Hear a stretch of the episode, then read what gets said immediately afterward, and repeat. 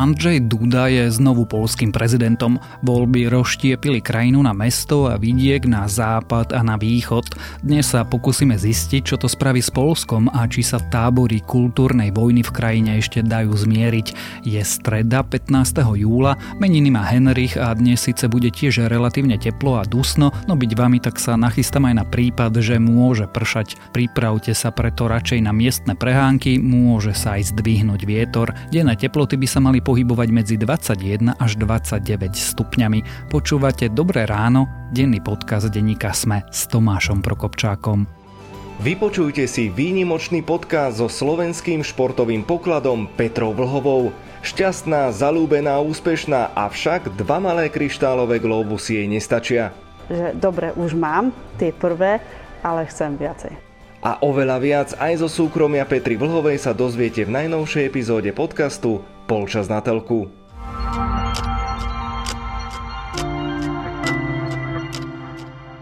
A teraz už krátky prehľad správ. Minister školstva Branislav Gröling neodstúpi. Uznal však, že keby dnes písal diplomovú prácu, zrejme by ju napísal lepšie. Grölingov problém je, že do diplomovky prakticky okopíroval svoju bakalárskú prácu a nedostatočne citoval. Pan Európska vysoká škola sa ministra zastala a tvrdí, že jeho diplomovka bola vypracovaná v súlade s vtedy platnými pravidlami. Po uvoľnení pandemických opatrení sa Slováci najčastejšie nakazili novým koronavírusom v Česku. Vyplýva to z analýzy regionálneho úradu verejného zdravotníctva. Po Česku ako zdroj nákazy nasledovali Ukrajina a Veľká Británia. Analýza tiež ukazuje, že asymptomatický priebeh ochorenia malo u nás až 70% zo skúmaných ľudí.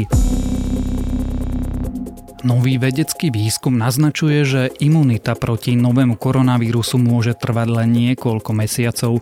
Štúdia vedcov z londýnskej King's College zverejnená v predbežnom prístupe hovorí, že podobne ako v prípade iných koronavírusov zodpovedných napríklad za prechladnutie, protilátky postupne ústupujú.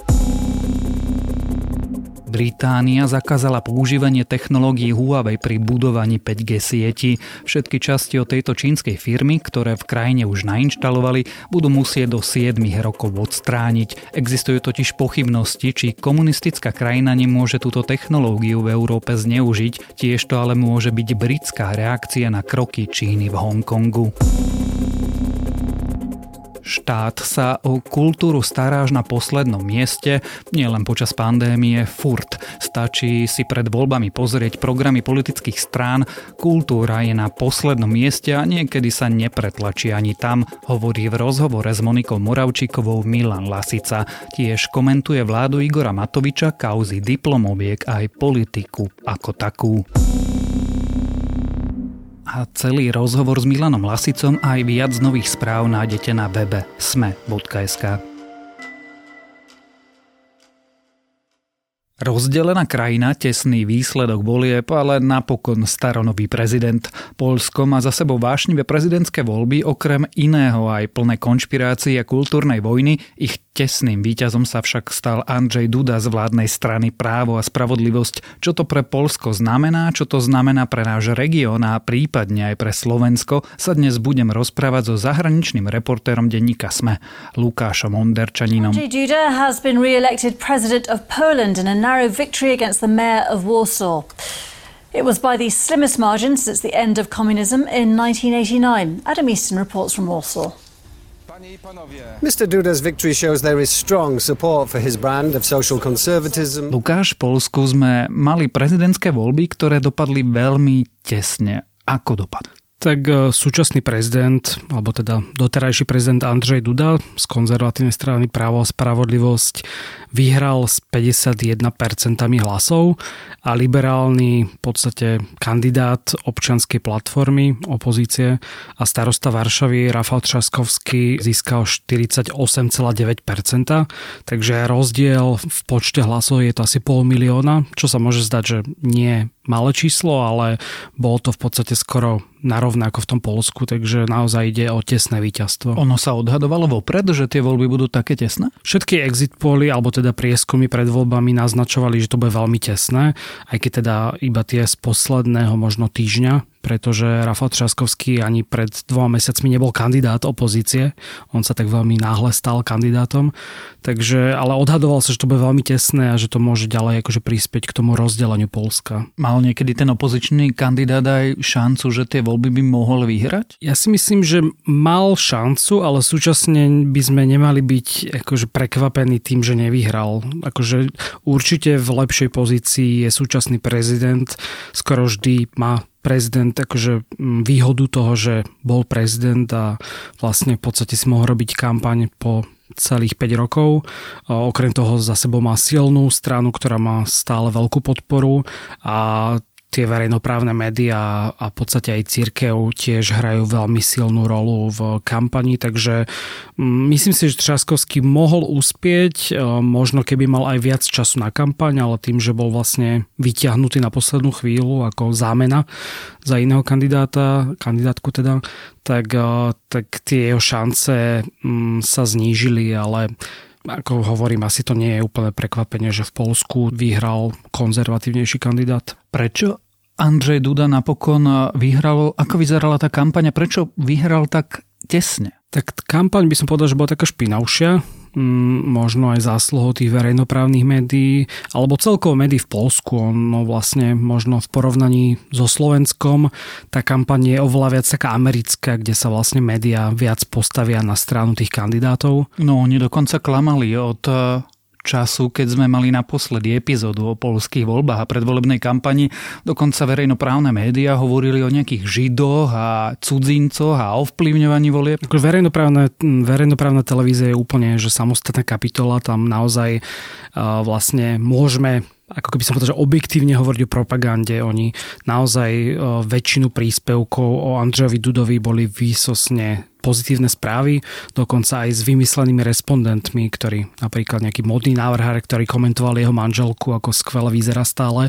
Čo znamená vymyslený respondent, modný návrhár? Že neexistuje, hej, že sa zistilo, že, že ten človek je nejaký architekt z Varšavy a proste sa tváril ako americký modný návrhár, takže naozaj to už je akože fabrikovanie nejakých osobností a faktov a v podstate tie príspevky boli presne o tom, ako Andrej Duda myslí na rolníkov, na rodiny, ako ako vlastne proti nemu zlé médiá z Nemecka, lebo veľa akože vlastníkov v polských médií sú, sú nemecké firmy, ako Nemecko útočí cez svoje médiá na Dudu. A naopak zase bol zvyšok, že Třaskovský je ovládaný Sorošom, nejakými židovskými organizáciami, že chce Židom splatiť reparácie za holokaust a Poliaci prídu o miliardy zlotých, čo sú naozaj podstate akože veľmi vytrhnuté z kontextu veci a mm, dezinformácie a hoaxy, ktoré presne tá verejnoprávna televízia šírila. Mne to pripomína STVčku za čia z Mečiara, či je ešte horšie? Je to, myslím, že veľmi podobné v tomto. Akože oni, vlastne tá vláda si vymenila šéfov médií, odišlo stade viac ako 250 novinárov, takže naozaj je to akože vládna televízia. Keď takto v skratke opisujeme polskú mediálnu scénu, trúfneme si tie voľby nazvať férovými ešte? Mm, No, myslím, že je to tak na hrane. Presne kvôli tomu, že keby napríklad v tých verejnoprávnych médiách mal Třaskovský rovnaký priestor ako Andrej Duda, tak možno tá rovnováha síl je iná a možno by získal viac voličov, ale tam po, v podstate verejnoprávna televízia tiež na rozdiel od Slovenska v Polsku je najpopulárnejšou televíziou. Tam v podstate predbehla aj tie súkromné médiá. Takže myslím si, že by to mohlo mať vplyv aj, dá sa povedať, že môžem pochybovať o tej férovosti. Akože nespochybňujem to, že tie voľby vo väčšine prípadov asi prebehli regulérne a demokraticky, ale neviem, či sa to slovo férovosť ešte dá používať. Ešte jedno, ale pridám k tým pochybnostiam a to sú voľby zo zahraničia. Tam sa dialo čo? Keď chcete voliť prezidenta v Polsku a žijete v zahraničí, tak jediný spôsob, ako to môžete spraviť, je prísť na ambasádu Polsku. To znamená, keď žijete napríklad v Británii, tak musíte cestovať do Londýna, alebo teda predpokladám, že možno niekde v Škótsku je tiež nejaký polský konzulát a tam môžete hlasovať. Takže nedá sa ako keby hlasovať poštou a tým pádom je to oveľa ťažšie Druhá vec je, že vo veľa krajinách ešte sú obmedzenia s koronavírusom, takže nemôžete cestovať alebo není to odporúčané, aby ste stali niekde v radoch, takže tiež to vlastne obmedzuje vašu možnosť ísť hlasovať a toto vlastne spochybňuje aj opozícia, že toto naozaj nebolo dotiahnuté a férové a ten proces voľby zo zahraničia by sa mal zmeniť. Ale ovplyvnilo to voľby? Alebo výsledok volieb? Mm, to môžeme len tak odhadovať, akože viem, že mm, Traskovského tým sa chystá napadnúť e, na súde niektoré pochybnosti. Asi nespochybňujú úplne celý výsledok, ale je tam takisto ako to pre, predpokladám skúšal PS Pol na Slovensku, tak e, majú nejaké správy o vlastne nespočítaných hlasoch a podobne, takže asi sa o to budú snažiť, ale neviem, či je tam nejaká šanca, že naozaj je to pol milióna hlasov, není to až také maličké číslo, takže neviem, či by to bol až taký rozdiel. Čím sme sa prirodzene dostali k rozdeleniu spoločnosti, práve sme opísali voličov žijúci v Polsku a voličov žijúcich v zahraničí. Čo tie voľby ukázali o Polsku? Ako je rozdelená krajina? Tak o Polsku sa už dlho hovorí o takom, že sú to vlastne že Polska A a Polska B. To je taký akože v podstate historický terminus technicus, ktorý vychádza z toho, že vlastne západ Polska bol pod vplyvom Nemecka a východ zase skôr pod vplyvom e, Sovietskeho zväzu a v podstate ešte aj predtým historicky. A to kopíruje tú volebnú mapu, to znamená, že okrem toho teda, že Třaskovský zvíťazil vo veľkých mestách, podstate skoro všetkých, aj v Krakove, skade je Duda. A tak ho volil vlastne Západ, to znamená, že jeho akože bašty sú že západ krajiny a veľké mesta a Duda zase naopak zvíťazil na východe, ktorý je konzervatívnejší a vlastne je pre ňo možno aj dôležitejšie tá politika nejakých tých sociálnych balíčkov, ktoré sú veľmi štedré teraz v Polsku. Takže to Polsko je presne rozdelené na východ-západ, na to na malé dediny a, stred, a malé mesta a versus možno väčšie mesta a teda tie metropoly, ako je Varšava, Gdansk. Krakov. Opisuješ krajinu roštiepenú na dve krajiny. S tým sa dá niečo urobiť? Môže sa tá krajina ešte zmieriť? Môže byť Polsko iné ako rozhádané? Ja si myslím, že je to čoraz ťažšie, lebo práve tá kampaň k tomu prispieva Andrej Duda síce prvé slova, ktoré povedal, keď ďakoval voličom, tak e, hovoril, že sa ospravedlňuje, ak niekoho urážal alebo teda urazil počas kampane a že chce teda nejako spojiť toto rozdelenie Polska, ale jeho hlavná kampaň bola presne postavená na útokoch na menšiny, na LGBT, čo bola veľmi veľká téma v tej kampani. A vlastne akože už tam dochádza k potýčkam, aj analytik mi jeden hovoril, že naozaj to Polsko je čoraz agresívnejšie, že sú tam ľudia, ktorí sa nerozprávajú v rodine rodinách kvôli politike, na ulici sa akože sú bitky, ktoré sú politické.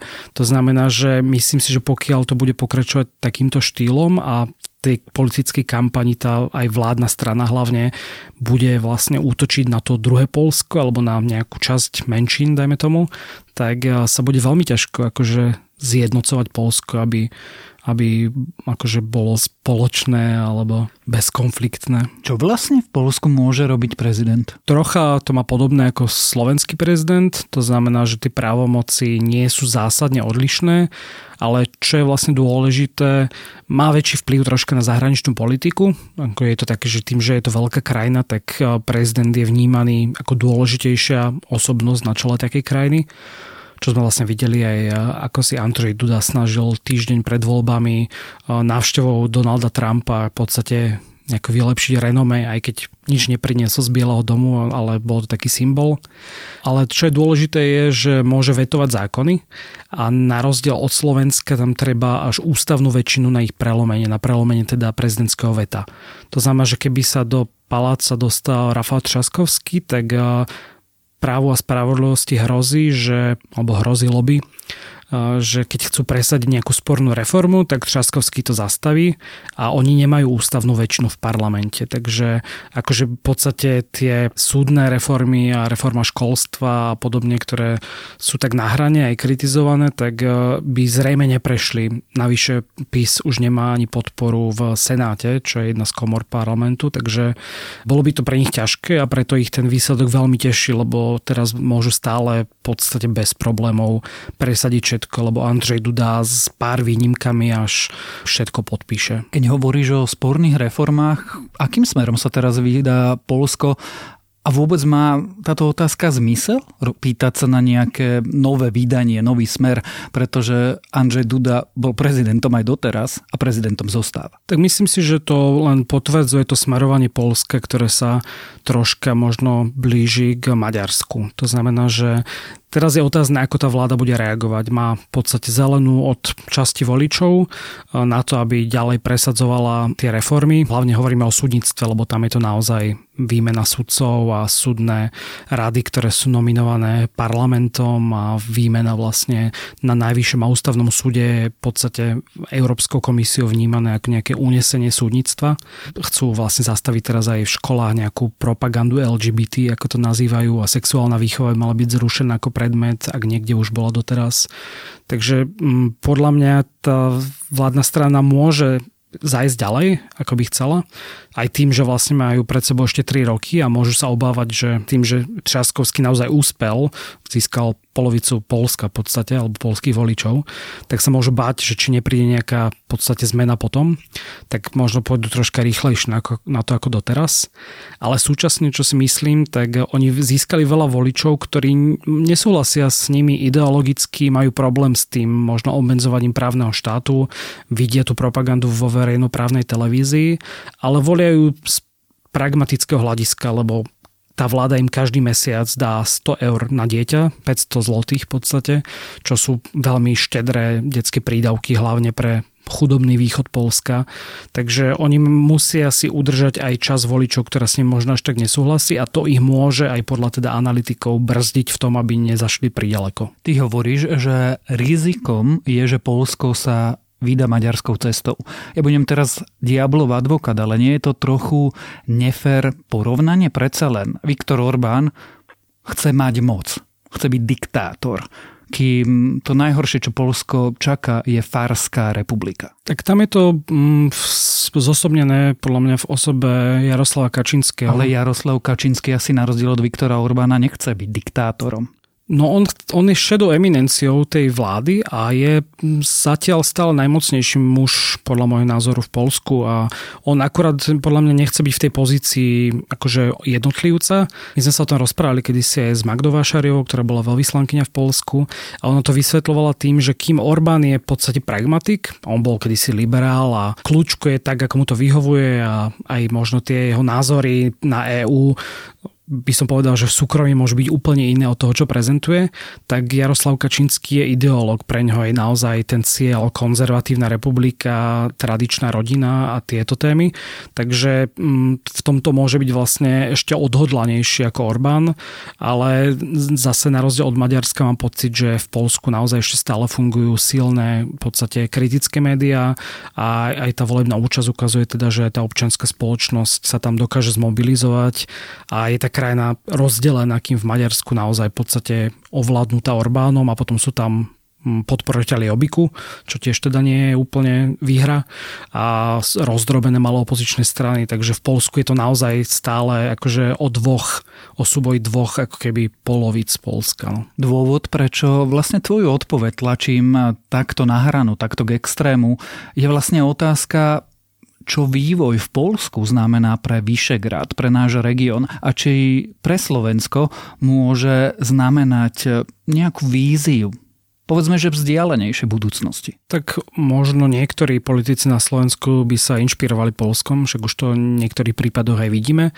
ale pre celý Vyšehrad to môže mať takú tú, podľa mňa, imidžovú, imidžový problém to môže byť, pretože Polsko už teraz vlastne čeli konaniu z Európskej komisie, Maďarsko takisto a tým pádom vlastne, keď niekto povie v Bruseli Vyšehrad, tak e, sme vnímaní ako tá skupina krajín, ktoré sú problematické a chcú síce eurofondy, ale nechcú dodržiavať nejaké pravidlá a právny štát.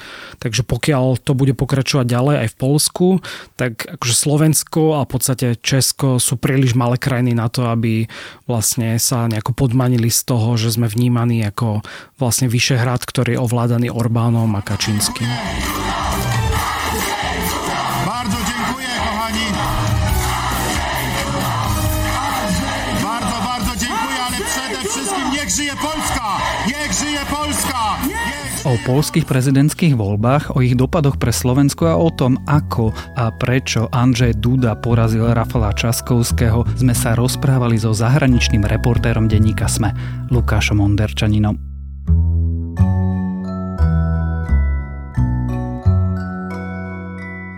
Nechcú deti. Nie nemôžu, nie nedarí sa, nie nebola príležitosť. Krátka, niektoré ženy deti nechcú a rozhodli sa tak slobodne a kompetentne.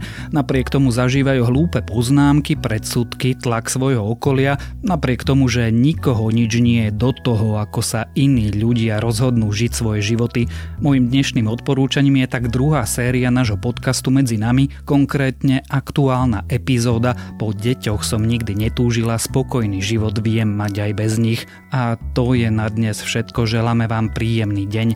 Počúvali ste Dobré ráno, denný podcast denníka sme s Tomášom Prokopčákom a pripomíname, že dnes vychádzajú aj nové epizódy našich podcastov Zoom a Vedátorský podcast.